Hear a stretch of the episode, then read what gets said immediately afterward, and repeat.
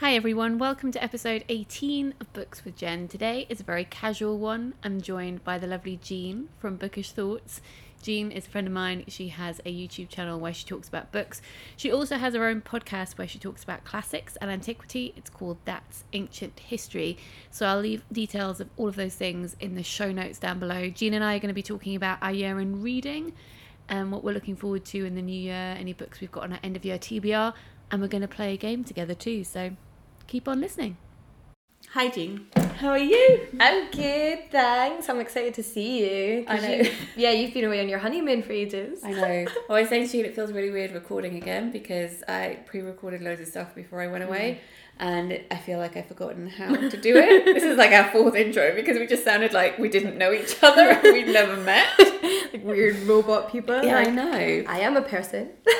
Well, normally on this podcast, I interview authors and we have all publishers and we have a chat about the industry. And I thought we'd just have a, a casual one today, me and Yeah. Jean, and we can talk about our year in review. yes. So I asked on Instagram if there are any things that people wanted us to talk about. Mm-hmm. Um, and we're also going to play a game in a bit, which I'm very excited Me about too. too. I'm going to play a game.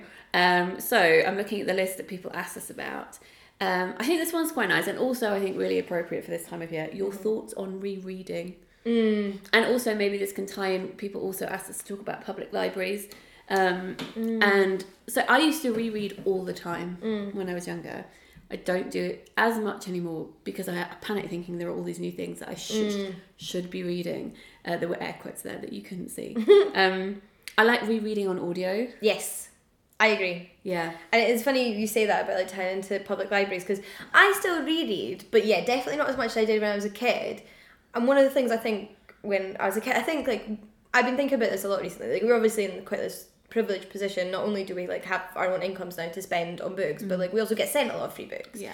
Whereas like when I was a kid, most of what I read was from the library. Oh, yeah, me too. And I'd quite often take out the same books over and over and over again Mm-hmm. and just reread them. I mean, I would read new books too, but I must like if I could have ever seen my record, it would have probably been like Gina has borrowed Vlad the Drac fifty times. But yeah, no, I used to take out. Okay, so what I um, the Indian in the Cupboard by Lily Reid Banks. uh huh. I never read that one, but I remember. um, My Best Fiend by Sheila Lavelle, Mm-hmm. which was about a girl called Charlie who's a tomboy, and her best friend was called Angela, who's blonde and beautiful. And um, they always, uh, Angela always played pranks on Charlie, or things would happen and it would just go wrong, and Charlie would be always Mm-hmm. the one who got in trouble. Um, and there was a whole series of those. I think they were kind of like young Georgia Nicholson books, Yeah. in a way. Um, uh, so there was what else did I take out? Oh yeah, when Hitler Stole Pink Rabbit, all the famous five books. I did own a Mm. few of those, but I used to take them out on audio from the library, and they had VHS of um, the The t- old ones before the new ones came out with Jemima Rooper. She was my I- first crush.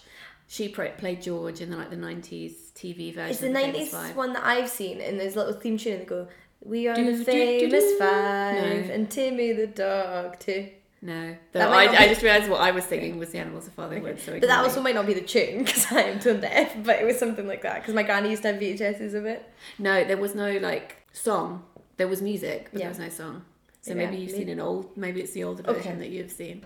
I used to take out Famous Five from the library as well. Loved Yeah. the Famous Five. I think it was like it was comforting to take out stuff that I already knew, but also I think I felt a little bit overwhelmed with everything that I could read. Mm. So I went back to things that I found quite comforting. But every Saturday, I would go to the library and we'd be there for hours. Yeah. Um, and I'd take out as many things as possible. And even when I was allowed into the adult section of the library, I still just went into the kids section. Um, Kids section, yeah. There's such a nice atmosphere in the kids section of the library. At least there was in mine. It had like little toys. It was all set up really nicely. It like felt like a little play area almost. No, we didn't have any toys. I don't remember. Um, but my, I don't, I don't know if this is like, don't do this probably, Mm. but it didn't seem like a big deal at the time. Um, our local library when I was a kid and we lived in our old flat, um, was next to the supermarket. Yeah. So my parents would put me in the library while they went to the supermarket. Oh, your parents were those parents, huh? no, but like I was not like they wouldn't say like oh like take care of my child. There was like other unaccompanied. It was just like almost How like old were you though? under ten. That's okay. Yeah. That's all right. Like, I I just mean like when speak I English. No, it's fine. It's just when I worked as a bookseller, there was a Tesco next to us, and people would leave their toddlers in, I and I'm just like, weirder, I am not not, pub- a child-minded. Yeah, it's not a public space either. No, that's true. It's a bit That's weird. exactly. No, libraries are different. Also, you you were older and you're there reading. That's, yeah, that's very and different. yeah, no, I was I was quite happy, and then my dad would, mum and dad would come in after once they got the shopping, and my dad would get his books. But He obviously, I would want to spend more time there than necessarily he would. He would just get his books and leave, whereas I would be like, oh my god, all of the choices. Yeah, But um, yeah, I also wrote at my library every Thursday. I would go, and my mum would pay twenty pence, and I was there, allowed to be there for like an hour and a half, I think it was, and they'd give us a writing exercise and a group, uh, a group, a cup of um, diluted orange squash, uh, and then we would read our stuff out to each other. Um, and I think I was about eight or nine when I did that. That That's one of the wonderful things about libraries is they're not just free bookshops. That they're, they're community spaces and they Oh, do yeah. lots of other things as well, and they're places for people to go. Um, I think especially now as well, like with computers and everything, Yes. people don't have them at home. Also, I know that our local library helps people fill out like CVs yeah, and job or applications. um, like uh, universal credit stuff. I know Mm-hmm. people have been using their libraries to do that. yeah, Because I recently went on a demonstration in London Mm-hmm. um, for the Save Our Libraries campaign. And there was some good speakers at the end when we got to Parliament, sort of just talking about like the benefits of libraries. It was also for museums. It was sort of about like public cultural institutions. Um, and apparently they're all like, I think there's um like Black History archives in London, some sort of like museum slash library place, and they're like about potentially to lose their funding, Yeah. and then they'll close down, and it's like the only place like that in England, as far as I know. So no, it's important. Yeah. And also, um, some people have spoken to me because I think there's some confusion about what libraries do for authors as well. Um, but libraries pay authors. Um, in the UK, um, I think, oh, try, let me try and get this right because I get my PLR once a year. So PLR is your public lending rights. Okay. I think. I think that's Yeah. the right acronym. PLR is my public lending rights, and every year I get a payment from uh, libraries. So I receive it's about seven pence every time someone takes out my book, which is great. And then there's a cap on that. An author can earn up to six thousand pounds. okay. So like if you're J.K. Rowling, Exactly, or Neil Gaiman or whatever, Yeah. then, then it caps out and it stops. Fair. But um, uh, yeah, that's how much you get, and it's um, so it's, it is great, and it does help authors too. and that's like why if your library doesn't have a book that you want, then you should ask them to order it in Oh, because yeah. you're supporting the author still. Yeah, absolutely. Yeah, please, please, please, definitely do that. Get all your libraries to make sure they have all of Jen's books. Yeah, thanks. yeah, do that. from from my from my uh from my my mouth to your ears. Thank you. That's why I've got her here, you know, promotion. Okay, so let's go back to rereading then. So you don't reread as much as you used to now? No, but I still do reread. Yeah. I just don't. I think, like you say, there's always so much more that you want to read. But I would, between like five and ten books a year I read are probably rereads. Are there ones that you go to again and again and Yeah, again?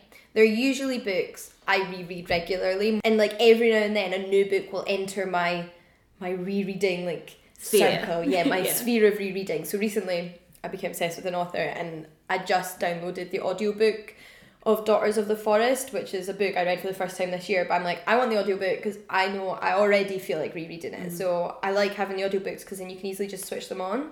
And the one thing about rereading is that sometimes I don't even finish my reread if I'm listening to an audiobook. It's a bit like I'll listen to half a Harry Potter book Yeah. because it's just a bit comforting, it's familiar, and it's You just not. step I- yeah, I don't need to know the ending again. It's just Yeah. it's more about like a like almost like a safe space, isn't Yeah. it?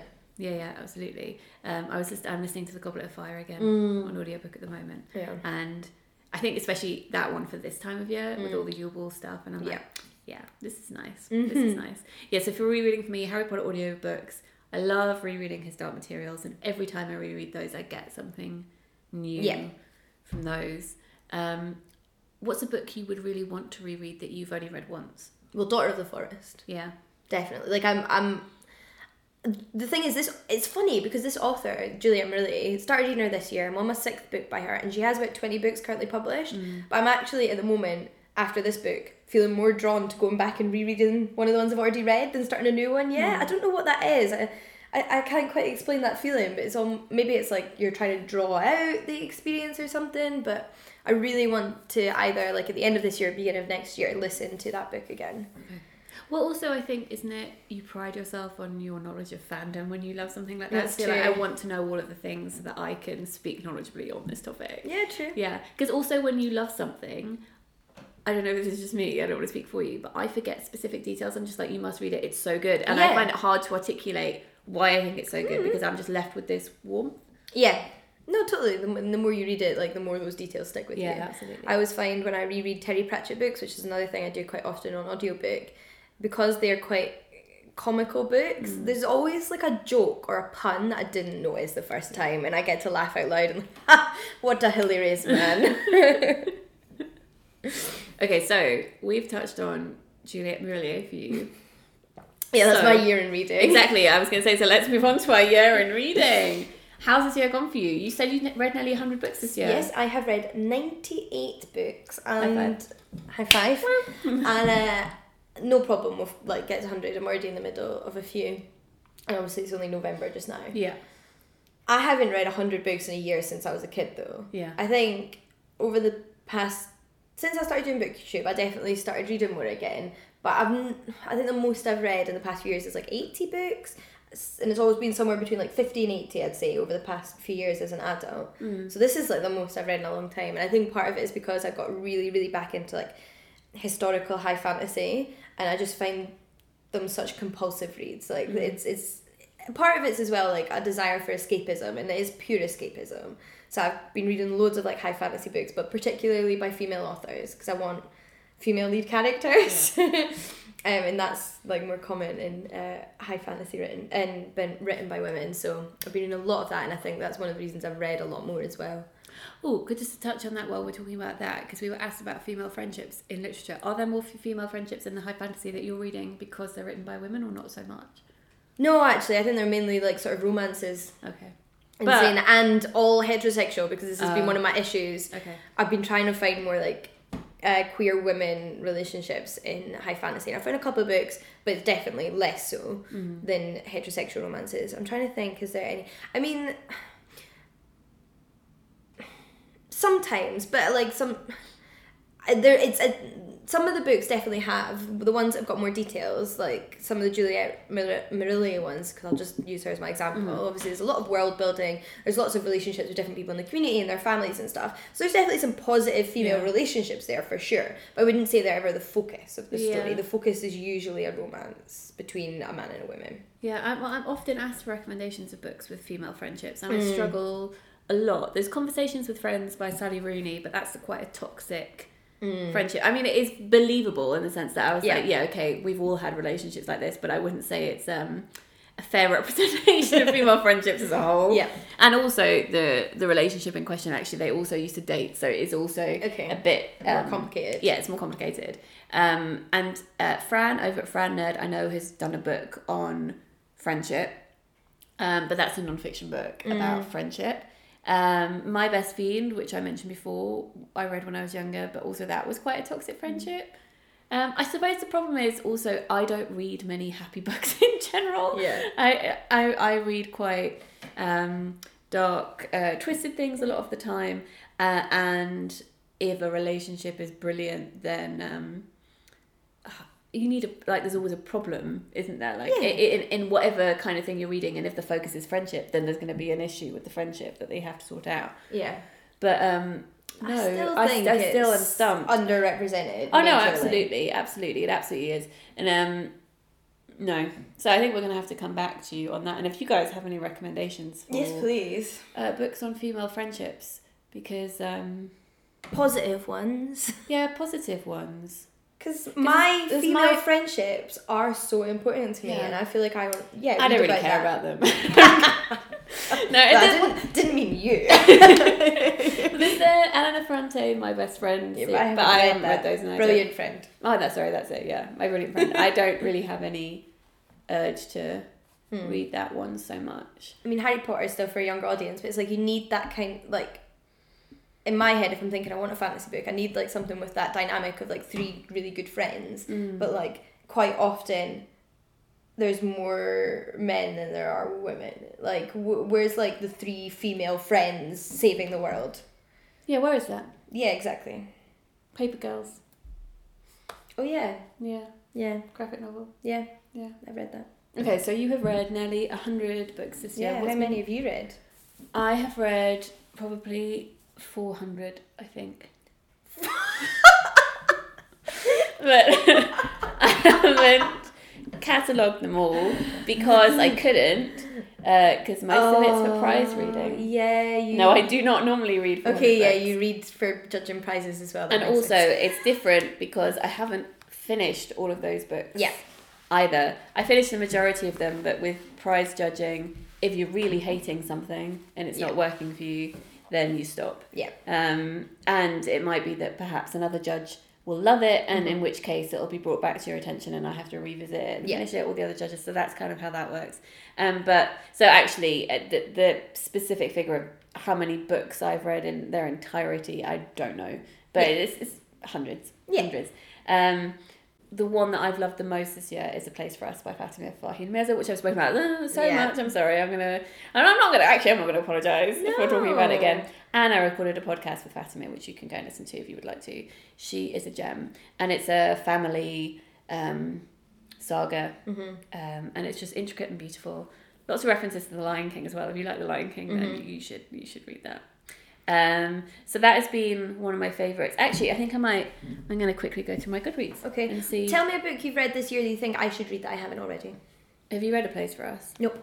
Okay, should. But a different one, just to like shake things up. Hang on, I'm going to go to my Goodreads and I'll tell you because obviously when we talk about books that we've read, I immediately forget everything that I have ever Because recently I read. You haven't read Convenience Store Women, have you? I'm going to. But though. you will like it. Like Um, I'm 100% sure that you will like it. I love that book. I am reviewing it for Toast in January, so I am Ah. absolutely uh, reading. Have you read When Hitler Stole Pink Rabbit? No, Then you need to read that too. and that's like a classic as well. Isn't Yeah, It? it is. Yeah. Get on that, Jean. And it's really short, and it's middle grade, so Hey. it's great. Okay, let's see books that I've read. Okay, I have really loved recently Names for the Sea by Sarah Moss. Uh, it's about her time in Iceland. Um, I read it when I was in Japan, which was really lovely because she's talking about feeling foreign in a place and how you're worried Mhm. about accidentally offending people by being that clumsy foreigner. Yep. And obviously that's how you know I was wor- I was worried about offending people. I kept on offending people by holding chopsticks incorrectly in Japan, um, and then they would correct me, and then I would say no, I have to hold them like this, and then they would get really embarrassed because they'd realise thinking that they'd mortally offended me, and then it was just this whole thing. Because offending people like in Japan, that's like a terrible thing to do. So and I just felt bad because they felt so bad. I Yeah. like, oh my god, this is this is like huge summer dance. Oh dear. Um. All right. Okay, I'm scrolling through books that I have listed on Goodreads. Have you read The Restless Girls yet? No, but I You have love that. Okay, I'm will excited love for that. that. Um, if you uh, don't know what that is, that is a, a beautiful retelling of the Twelve Dancing Princesses um, fairy tale. I also think you might like Salvage the Bones by Jesmyn Ward. Oh yeah, Yeah, it's the only Jesmyn Ward I've read yet. Did you read Sing Unburied Sing? yeah, I did. Did you like it? Yeah, I did. Um, so this is the only one I've read by her, but like I know that one got a lot of press obviously because it was shortlisted this year for the women's prize. But Salvage the Bones is really good. It's in the lead up to Hurricane Katrina, Mm. and it's in Mississippi, and it follows this young uh, girl who's just realised that she's pregnant.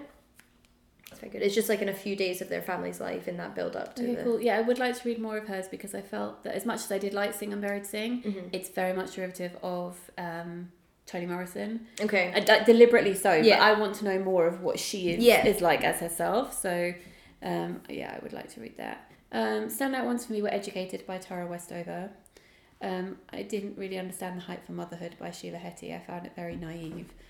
But there was this one bit because she's talking about motherhood and she says how she envies queer people Yeah. because they don't have to explain themselves for not having children and how she wishes that were the case for her. And I'm like, uh, missing the point here, I think. Uh, I they have to explain why they do want yeah, children. exactly. Um, Not even that, why they should be allowed to have them. I think it's worse. Mm. So that kind of tarred my reading of that. I loved England Poems from a School, which is an anthology of poetry by um, children who are immigrants or refugees, and they are Oxford Spires Academy.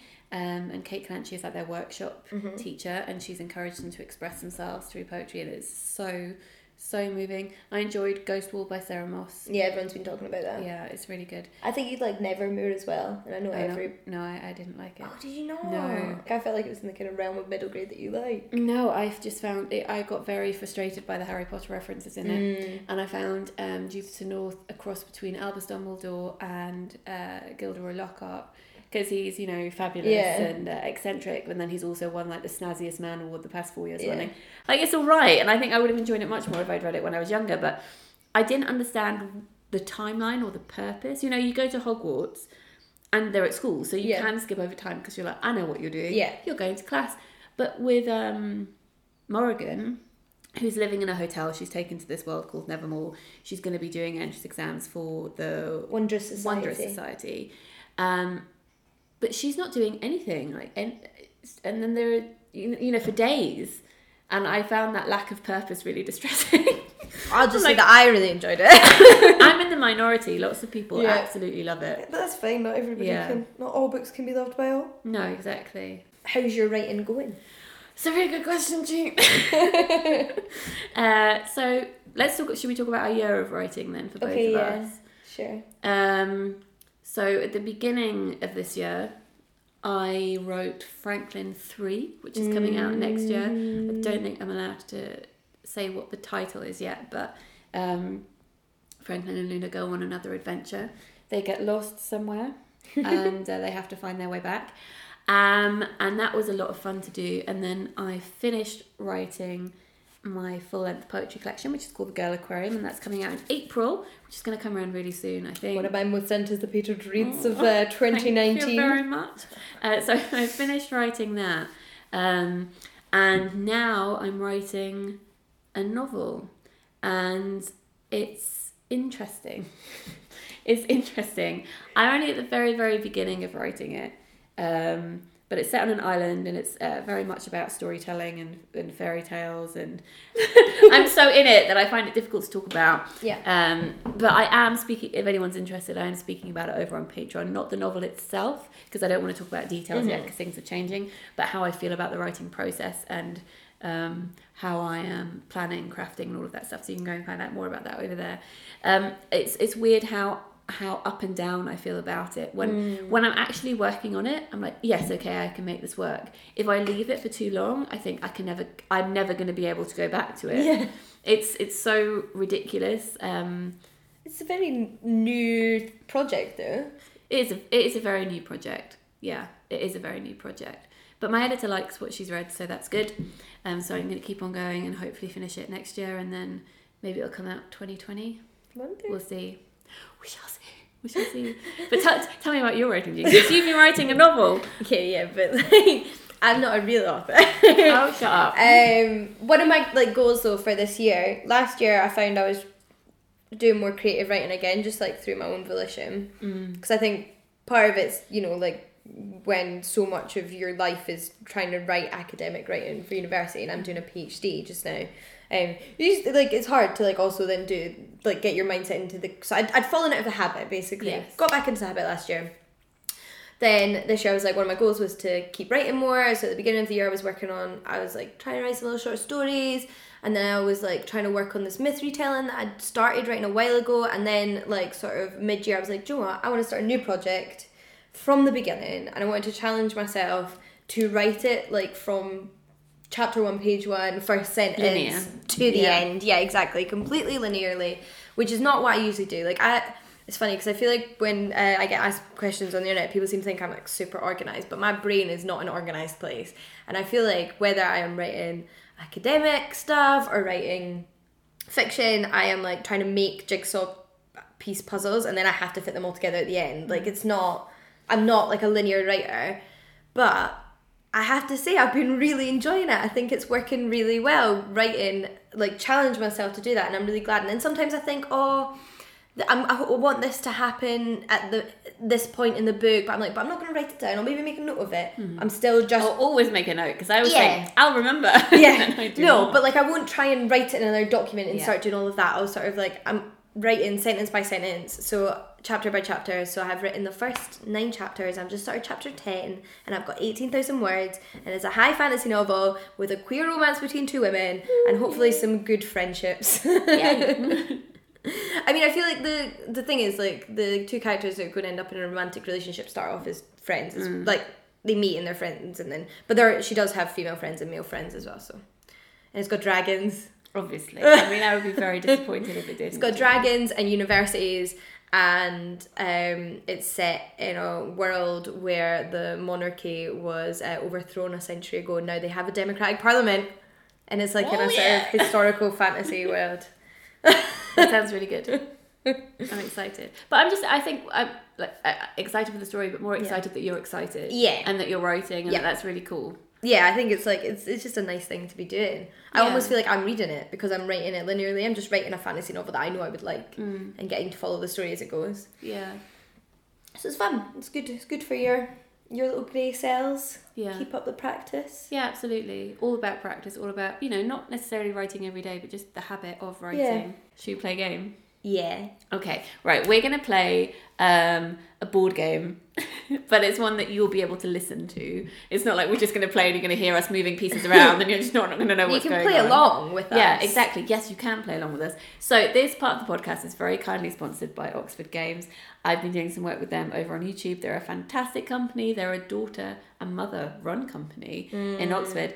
And I first came across them when I did a podcast with them a year ago called Ex Libris Live, which is a live recording podcast of one of their board games called Ex Libris, the game of first lines and last words um, which I played with a group of authors, and we had to write a fake, a bluffed first line of a book after having the blurb read to us, and then the game master would have to guess which uh, line was the right line because the correct one would be shuffled in with all of our fake answers.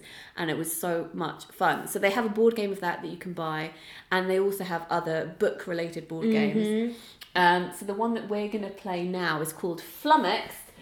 I'm going to reach for it. Okay, Flummox, the foreign language bluffers game. And in this, it's a bit like Ex Libris, where we have to write not a fake first line, but we're writing a fake definition for a word. Um, so you need to play this really with more than two people. So we're going to play, be playing it slightly differently. Um, we're each going to have a word that's been given to us on one of the cards inside the game. And it's in a foreign language, and then it says what the actual definition is. So we're going to take our word and write down that word and the actual definition, and then we're each going to make up two fake definitions for the word we have, and then we're going to read the three definitions out to the other person, and they have to guess which one is the right one. Are we gonna keep score?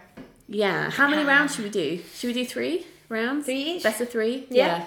Um, I played this recently actually with a group of people, and it was a lot of fun. There's Yeah. some. It's so much fun because there's such a range of languages from like languages you wouldn't necessarily be surprised to see to like super obscure fictional languages, and all of the words are really random. It's great. And what I like about games like this is that you can either be really serious or Mm-hmm. you can play around and make up funny definitions or funny first lines and then people are thrown as Yeah. to what actually is the right yeah. Well, one. sometimes the actual definitions of the words do Are seem funny. a bit funny. So Yeah. yeah. Okay, so we're to do this. We're to uh, scribble down our lines and we're to come back to you and read them out. I'm feeling quite competitive. Also, if you would like to purchase any of these bookish games, you can go to the Oxford Games website, which is oxfordgames.co.uk. And if you enter the code GEN20, that's 20 in numbers, not written out, GEN20, all in capitals, then you can get 20% off anything. Amazing. Do you know I've actually been using the code myself? it's my Christmas presents.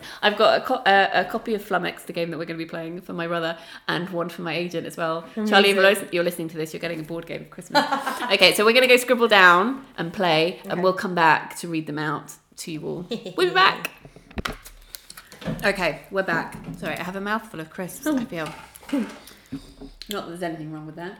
This is really fun. I've really Yeah. it's really, really fun, and you can get very silly with it. and with big groups of people, I think it'd be even more fun. Yeah. So we've each picked a card, and each card is for one language. And there's one, two, three, four, five, six words on that card. So we've each picked one word that we like on that card, and we've written two fake definitions and the real definition, and the other person has to guess. Mm-hmm. So I tell you what, I'm going to give you like a really an easiest ish one to start with, and Oh. it's not it's not that silly. Um, but I quite liked it. So this is a Korean one. Mm-hmm. I'm going to read you what it says about Korean on the back. It says, Modern Korean derives from the ancient Korean Han dialect, dialect and is spoken by 50 to 60 million people in North and South Korea and in colonies in China and Japan. Until the 19th century, Chinese was the main language of literature in Korea. and little was written in Korean until the novel came into favour in the 20th century. Knowledge, see? Learning things too. Okay, so Jean, the word is chip Chip. in Korean. Okay. Is that a house, a cat, or a grandparent? A chip. Um, a grandparent. No, Jean. It's House. not. It is a house. House. I feel like I'm going to guess again. It's a house. It is a I don't get the point. That's fine. But my house, I was torn between house and grandfather. So I get the point for that one. Okay. 'cause I made you guess the wrong one. Oh, I feel quite sly. Okay, all right, you'll go. Okay. You'll go. First up, I have Estonian. Oh, So, Estonian. Estonian is the official language of Estonia. Estonia. Yay. where it's spoken by about 1 million people. In addition, there are many thousands of emigre speakings in part speakers in part of Russia, Western Europe, and North America. The language comprises two markedly different dialects, which come close to being mutually unintelligible.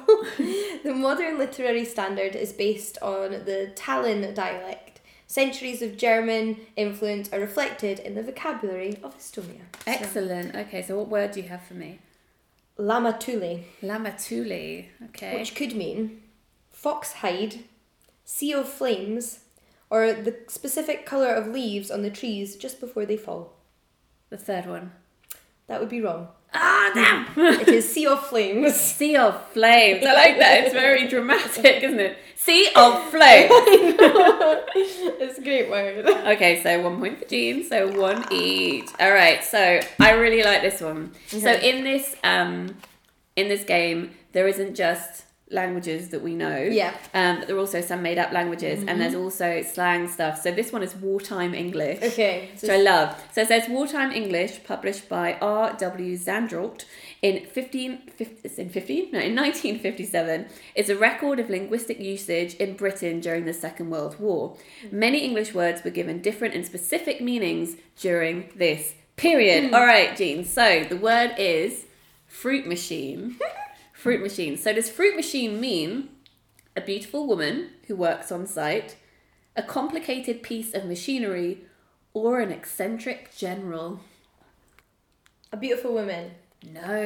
an eccentric general. No, it's a complicated Ah. piece of machinery. I just decided to make it something quite That seemed not like that. Yeah, those seem that seemed too close. Was my like logic, Oh, you know? See, you can bluff. This, this is a thing because I've seen some people say that they might be quite intimidated by these games. But it's not about knowing what the meanings Oh, meanings no. are. It's about pretending. Yeah. so much fun. Okay, right. What's what is my second one? Well, I went for an artificial language next. Ooh, what'd you get?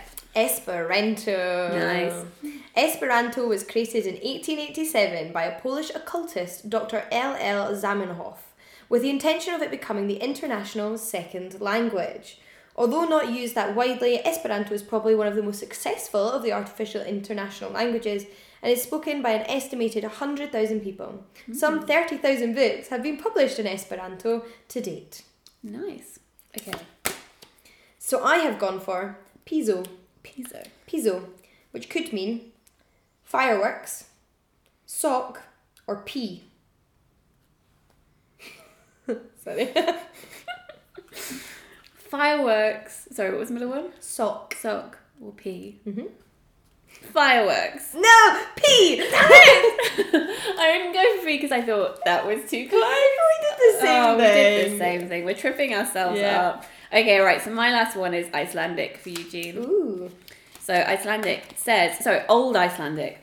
Uh, Old Icelandic, also known as Old Norse, is the classical North Germanic language of Iceland from 1150 to 1350, in which are written the Norse sagas. Okay, so the word is Brunamikil. Brunamikil. Mm, I like it already. Does this mean, Brunamikil, that you are bald, that you have hairy legs, or that you have bushy eyebrows? That you have bushy eyebrows. Ah, you got it right! Oh no, I think she's gonna win. Oh dear, you're in the lead. Okay, all right. If I don't get a chance to tie. to tie, I do. All right. What is it? What is it? you it? will never guess what I'm going for. Scots. Did you? my native is not really my name, but um, Scots is a language of lowland Scotland, Mm-hmm. which is where I'm from. The area lying to the north, east, and south of the Scottish Highlands. well, you know, just just, So just everywhere apart from the Scottish Highlands. yeah. Um, if, if for an extra fact, because uh, Scottish Gaelic is what they spoke in the Highlands. There you go. Uh, whether Scots should be regarded as a distinct language as opposed to a regional dialect of English has been questioned and discussed since the 16th century to the present day. Interruption from Jean. It is a proper language. That's the answer to that bit. the Concise Scots Dictionary argues that given the linguistic distinctiveness of Scots, its individual history, its own remarkable literature, and the fact that since the 16th, 16th century Scots has adopted the nation's name, Scots should be indeed regarded as a rich and living language. Well, see, they agree with you, so that's all right. Well, the Scots Dictionary agrees with me, Yeah. which isn't that surprising. anyway, um, it's funny because I actually the first video we ever filmed together What was this was one? yeah me getting you to guess Scots words. And me getting you to guess Geordie words. Yep. Mhm. Okay, so this one wasn't in that video, and it's Massimore, Massimore. Massimore, which can mean dungeon of a castle, the traditional shirt worn with a kilt, or a sheep pen. A sheep pen. No, dungeon of a castle. Oh! Well Yes, done, yes, Jean. well yes, done. Fair enough. Queen that of- was that was fun. Queen of flummoxed. Yeah.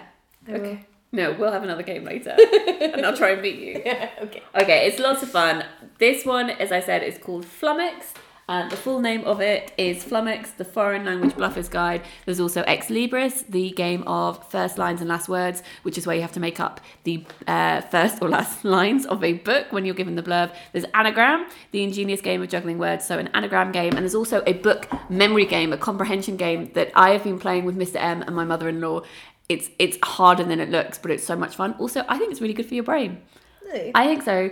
Um, when I was in uh, Wigtown at the book festival, uh, yeah, sorry, Jean's just holding up the game. It's called Bookworm, the game of reading and remembering. Thank you, Jean. uh, where you read a paragraph from a book to someone and then you ask them four questions about it, and if they get one right, they can move forward along the board, and if they get one wrong, you can ask the other people who are playing, and they can steal your points. Um, and uh, yeah, when I was in Wigtown, I was- we were talking to an author who'd written a book on the brain, and he said that if you want to stop yourself, or no, not stop yourself, give yourself a better chance of not getting Alzheimer's or dementia, you should do three things. You should learn a foreign language, you should learn how to play an instrument, and you should play board games that make you think. Um, you don't have to be good at any of those things, but that is those are things that um, Like make your brain think in a different way and they use different pathways. So if you have a stroke or if you get dementia, you can reroute your brain in different ways, um, but you can only reroute if those pathways are active. And to keep them active, you should do those things. And I do not know foreign languages. I should get on that. I'm going to try harder ancient Greek. Okay. okay, New Year's resolutions, guys. New Year's resolutions. So you can go to oxfordgames.co.uk and if you use the code GEN20, which is GEN20 in caps, then you can get 20% off everything and they ship internationally. Go treat yourself. Thanks, Oxford Games, for sponsoring this part of the podcast. This was fun. It was fun. It was very, for having very me. fun. No, I- this is not the end of the podcast, Jean. I have a Oh. couple of questions left for you. we were doing our year in review. So, are there any books that you want to read by the end of the year? Yeah, I did an end of year TBR. I can't really remember what was on it. no, I know there's a couple of books I'm definitely going to be reading because they're for book clubs. Yeah. Um, so Home Fire by Kamila Shamsie and Kindred by Octavia E. Butler. Mm-hmm. I will definitely read because they're for my book clubs and I always do my book club books. Um, yeah, those are my top priorities. Okay, I want to read The Bear and the Nightingale because I've had it on my winter TBR Yeah. for forever. And I was unsure about it because I'd heard some negative things. And it had been so Mm. hugely popular and positive before that, which actually makes me Yeah. slightly wary of reading it. But I have had lots and lots and lots of people telling me that Mm. they love it. So um, I think I'm going to pick that one up, see what I think of it. Lauren read and enjoyed it recently because she borrowed it off me. Oh, good. Okay. And then I also want to read. Um, uh, uh, well, I need to read my Patreon book club picks, which are The Winter People by Jennifer McMahon and If They Come For Us by um, Fatimah Asghar. Also, I'm going to read The Illumination of Ursula Flight by Anna Marie Crowhurst. It's just a robin. Just Jean was looking out the window looking very confused. It's the Robin. Okay. Yeah, The Illumination of Urs- Ursula Flight by Anna Marie Crowhurst. Um, and I think those are the ones I want to get to soon. And most anticipated releases for next year, please. Oh my god, so many. I, yeah, I've been making a list for So that video. I. I don't know if I've got them on my phone though. I think they Marlon might be on my computer. Yes, Marlon, Marlon James's James, uh, new which- book, which is a fantasy book. is it what's it called black leopard red wolf Something or like red leopard black that. wolf can't remember but is an epic fantasy set in africa and i'm hope i'm just I, i'm so excited about that very much excited there's also a book called i think it's called my name is a monster which is inspired by frankenstein and is a post-apocalyptic book which i'm very excited about ali smith's spring which is coming out in the spring excited about that um Jen's poetry book. oh thank oh thank you So mine, you've read it. yeah, I have, I have read it. That is, that is true. um, what else? I have a list here too, but I don't want to give everything away. Let's see. Uh, oh, Lanny. Lanny, which is um, Max Porter's new book. Oh, yes. And uh, Chigozie Obioma has his new book out too, which I'm very excited about. I've got a proof copy of that downstairs. Um, he is the author of The Fishermen. We love we love Chigozie. He's a babe. Gingerbread by Helen Oyeyemi. I'm very excited about that. Pan Mac don't have a proof copy sent to me. I'm quite I'm, I'm Me neither. I'm very Yeah, sad. I'm sad. But it's fine. When it does come, it'll be worth it. Yeah, and I actually need to read White is for Witching by her. Oh, I love White is for Witching. Yeah, I've heard such good Um, things. also, I've been hearing good things about the Priory of the Orange Tree by Samantha Shannon, which I've is a high. such good things Yeah. about that. And it's got dragons. oh my goodness, So I'm there. you're there. Yeah. Um, okay, so I think we could probably list lots of things, Yeah. but uh, let's stop. let's save some for our most anticipated releases videos. Um, okay, so um, should we wrap it up? Let's wrap it up and go eat more Doritos because we haven't eaten enough my already. Oh my god, we've eaten so many. um, and we're gonna go right this afternoon, aren't we? We're gonna write. We've got Anna coming round, I think. Lovely Anna James, uh, who wrote Pages and Co. Also have an episode of a podcast with her if you want to search for that. She's on deadline. Um, but uh, I'm she was at the National Book Awards last night, so I'm not sure what time she's going to get here. But when she does, we're going to be having a group writing session, uh, and it's going to be great. Okay, so we wrap, we'll wrap this up. Um, if you're watching this on YouTube, leave a comment down below to let us know your favourite books of the year and your recommendations books with female friendships, or you can tweet us. I'll also leave all the details in the show notes. And if you would like to purchase a bookish board game, you can do so. You can uh, use the code GEN20 to get 20% off. All details of that in the show notes too. Thank you very much, Jean. Thanks. Bye, guys. Bye.